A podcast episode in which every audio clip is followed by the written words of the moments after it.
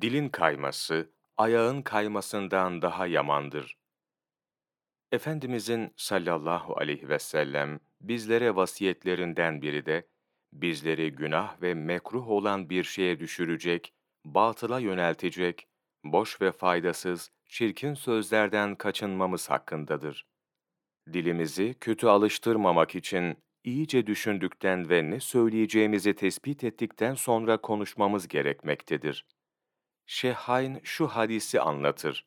Bir kul ne anlama geldiğini bilmeden öyle bir laf eder ki, o laf sebebiyle derinliği doğu ile batı arasındaki mesafeden daha derin olan cehenneme düşer.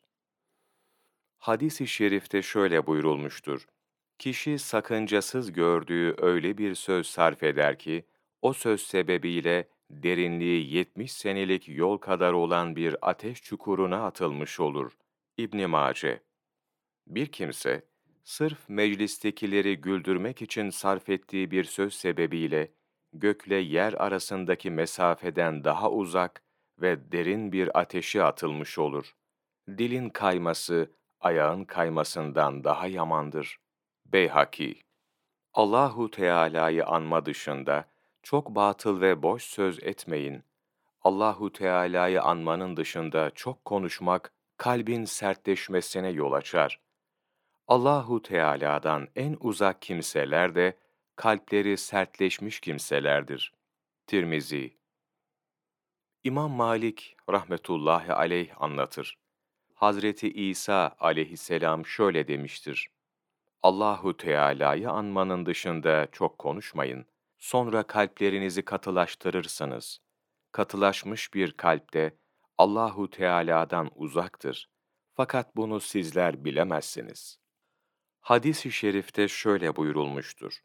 İnsanoğlunun her konuştuğu aleyhine yazılır.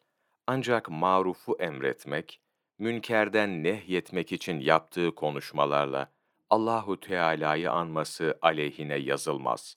İbn Mace Malayaniyi yani boş ve manasız sözü terk etmek, kişinin Müslümanlığının güzel olduğunun alametidir. Tirmizi Bu konuda daha birçok hadis vardır. Allah Celle Celaluhu en doğrusunu bilir. İmam Şarani, Büyük Ahitler, sayfa 978-979, 21 Şubat Mevlana takvimi